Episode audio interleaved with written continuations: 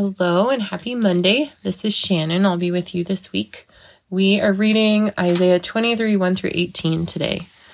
Um, and I'm just going to start us off with saying that I think we can never say it enough that when we're looking at an ancient passage like this, written 2,000 years ago, give or take, we can never take these ideas and just slap them onto the political landscape today. Um, and in essence say this country is has destroyed and hurt this country, but this country was bad, and so they deserved it because God said. Um, that is an extremely destructive way to theologize. And we can look back in history and see that happen over and over again. And we can see that happening now. Um, and it's just not what we can do with these this ancient collections collection of texts. Um, what we can do is look at them and glean truths and glean um, ideas of God. And there's so many things we can do, but that is not one of the things that we can do. So just always want to reiterate that because we see that happening in real time. And so, what I did like about this passage and what is just kind of sticking out to me is the use of the word prostitute and harlot having to do with Tyre.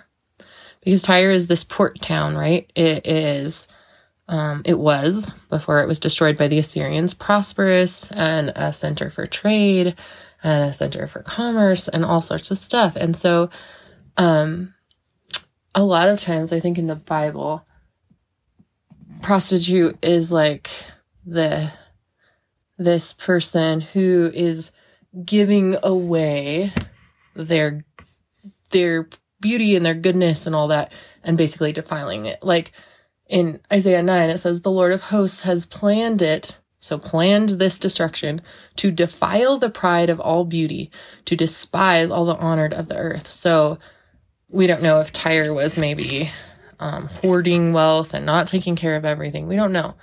Um, but the use of the word prostitute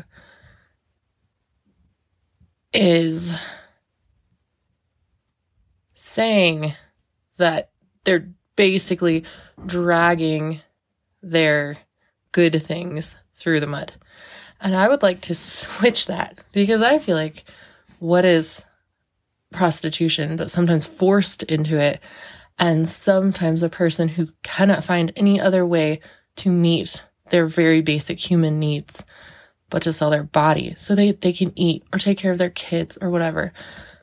And so to like destigmatize the word, first of all, even though we're looking at this patriarchal culture where purity is, you know, this very important thing, I'm going to switch that in reading it because then when you get to the end, um, verse 18, sorry, I have a cold, so I'm a little, but you'll have to forgive me.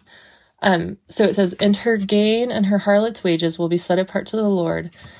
It will not be stored up or hoarded, but her gain will become sufficient food and choice attire for those who dwell in the presence of the Lord. And so, what I do love is the redemption of her situation by the Lord in this uh, prophecy oracle, and that it says, Her gain and her harlot's wages will be set apart to the Lord. It will not be stored up or hoarded. So she, what she has made, what she has done, she's done her best.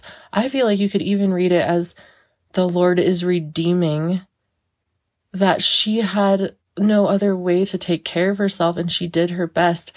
And now that is enough.